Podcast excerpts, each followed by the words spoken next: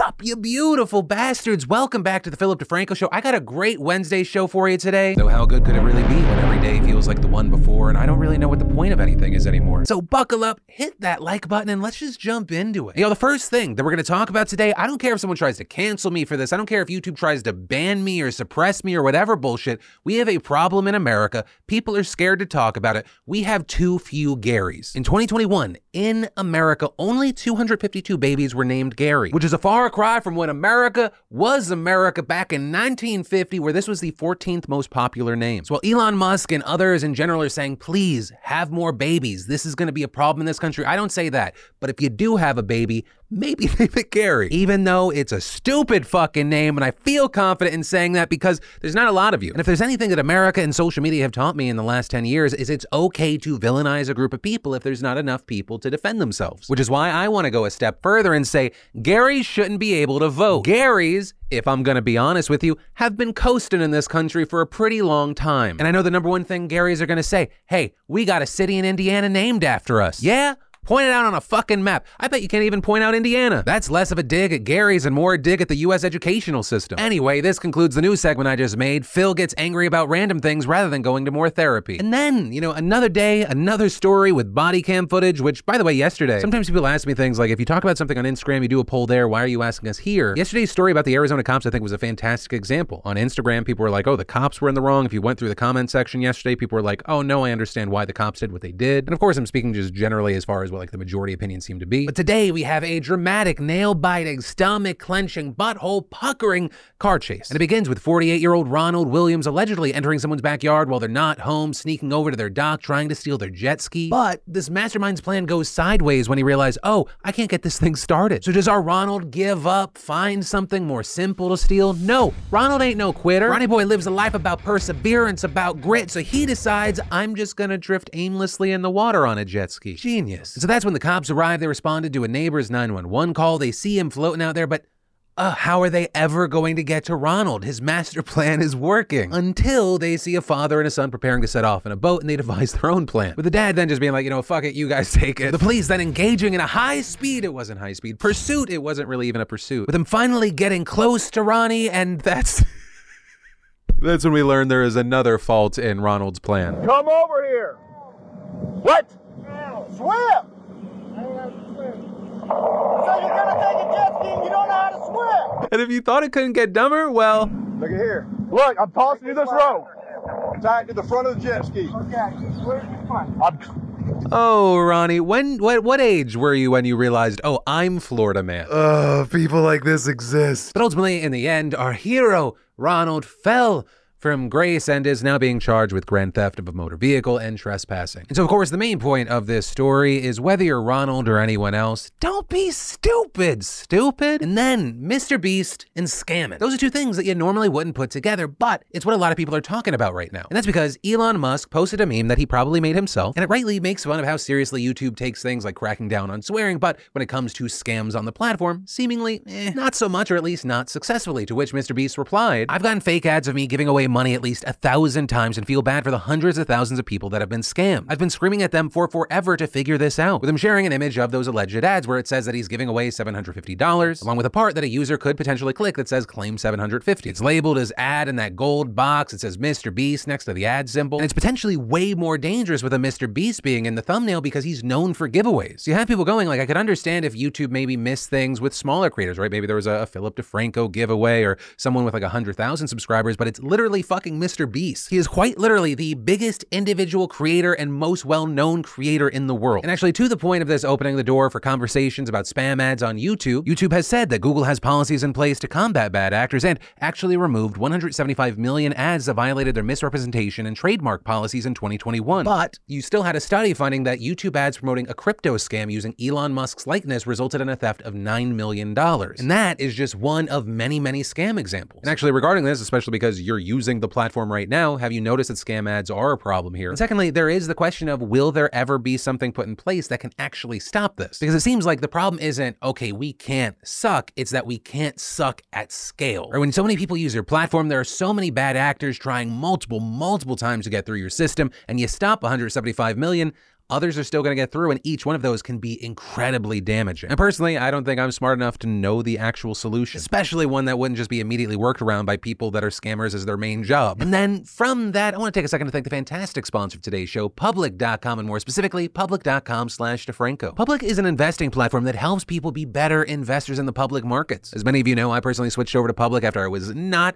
too happy with one of their competitors. And with Public, not only do I get all the tools and information that I wanted, Public has also made stock investing social. Stock ownership unlocks content and education that's relevant to your portfolio, created by a 3 million plus strong community of investors, creators, and analysts. And an amazing thing about Public is they actually put their investors first and don't sell trades to market makers or take money from payment for order flow. They also, if you're interested, offer 30 crypto offerings alongside thousands of stocks and ETFs. And for those of you crypto curious members new to the space, Public added features like educational slideshows and volatility reminders to help educate you along your journey. And when you go to public.com/DeFranco, you receive a slice of stock valued up to $1,000 to invest when you sign up. That's public.com/DeFranco, because you should definitely start investing in your future now. And then, fuck the iPhone. That's essentially what the European Union just said. Right? If you're in the EU and you have an iPhone, you're charging with that Lightning cable, soon that'll be a thing of the past. And that's because the EU just passed new rules that by fall of 2024, all phones sold within the EU need to have a USB-C charging port. And understand, this isn't iPhone specific. This extends to devices in general, including phones, tablets, e-readers, earbuds, digital cameras, headphones, headsets, etc. With the EU claiming not only does it reduce the hassle for users, but it also cuts down on e-waste by allowing consumers to use chargers they already own for new devices. And actually, on that note, they may go forward with even more restrictions, as later this year they'll be looking into whether or not to block companies from including chargers with each device, with them also considering how to regulate wireless chargers. And of course, with all of this, the company most affected by all of this will likely be Apple, which is reportedly only just now beginning to test phones with USB-C ports. Now, some have argued that USB-C loses its grip over time compared to Lightning ports, although that claim is subjective, and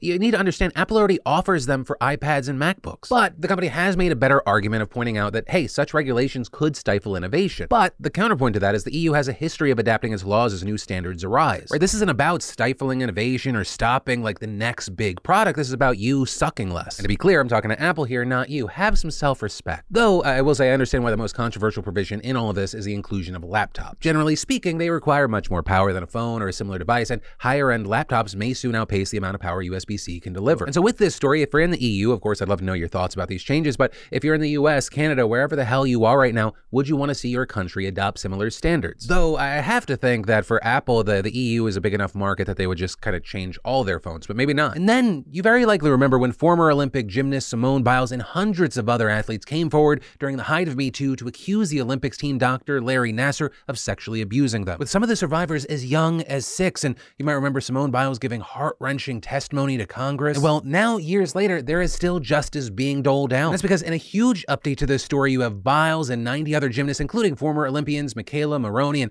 Ali Reisman, suing the FBI for a collective $1 billion, claiming that the agency mishandled its investigation of Nassar, allowing him to keep abusing them even after they reported him to the FBI in 2015, with former athlete Maggie Nichols saying for 421 days they worked with USA Gymnastics and USOPC to hide this information from the public and allowed Nassar to continue molesting young women and girls. It is time for the FBI to be held accountable. And as far as how or why this is happening right now, it partly has to do with a report last July by the Justice Department's Inspector General finding that the FBI failed to properly investigate Nassar and even gave false or misleading statements when confronted about that failure. Also noting that about 70 women and girls were victimized by Nassar between the time they were first notified and Nassar was arrested, which also led to another smaller lawsuit by 13 women against the FBI back in April, seeking $130 million.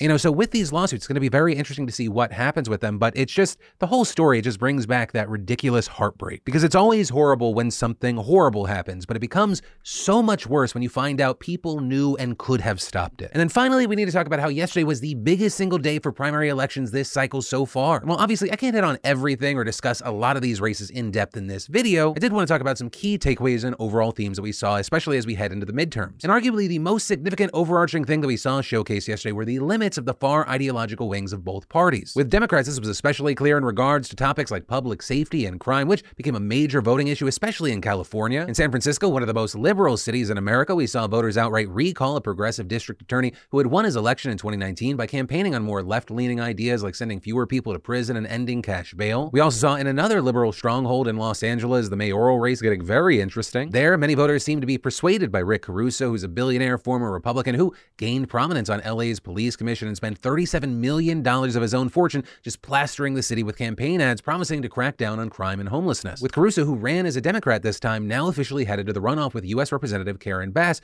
who tried to settle the line between criminal justice reform and public safety. Though, very notably here, Bass did push more towards the center on some crime-related issues, including calling for more police on the streets, and a move that angered some further left voters. And in this race specifically, we saw both of the more progressive candidates falling super behind Caruso and Bass in the early returns. In fact, so much so that the thing got called even though only around 35% of precincts were reporting. Meanwhile, on the right, we also saw Republican voters bucking the Trumpian wing of the party, with many voting against candidates who had aligned themselves with the former president and embracing moderates who have rejected him. In general, incumbent House Republicans held off challengers from the right, South Dakota Representative Dusty Johnson defeating a far-right state representative who had targeted him for voting to certify the 2020 election and had spread the big lie. In California, two moderate Republican representatives, one of whom voted to impeach Trump, were in good places to beat challenges from Trump loyalists. In New Jersey, Representative Chris Smith, a moderate Republican, also fended off a group of challengers that included a Trump-backed conservative talk radio host, with other Trump-backed candidates also hitting road bumps, this including his former Interior Secretary Ryan Zinke, who resigned in 2019 amid scandals over ethics violation investigations regarding misuse of taxpayer money and conflicts of interest. And this was definitely a standout because he was expected to easily win back his old House seat in Montana. And hey, he still may win, but right now he's locked in an incredibly close race that's too close to call, with 86% of the votes in. And even if he does win, the fact that a Trump official with such major name recognition is having such a close race is very significant on its own, right? Especially because the primaries yesterday, it didn't happen in a bubble. It comes about 2 weeks after Kemp and Raffensperger won in Georgia. And I will say, you know, the note of Trumpian Republicans and more moderates, like for some reason, the January 6th Commission is suddenly a new voting issue. And I think all of this is interesting on its own, but it's also going to be very interesting to kind of understand where people's mindsets are as we go into the public hearings for January 6th tomorrow. Because I get the time has passed and people have kind of tried to water down the memory of January 6th. They tried to sometimes even gaslight that it was a nothing. But one, hopefully we learn even more from this hearing. And two, I think it's just important to remember that a lot of the people that are pushing this big lie, a lot of the people that try to downplay this bullshit,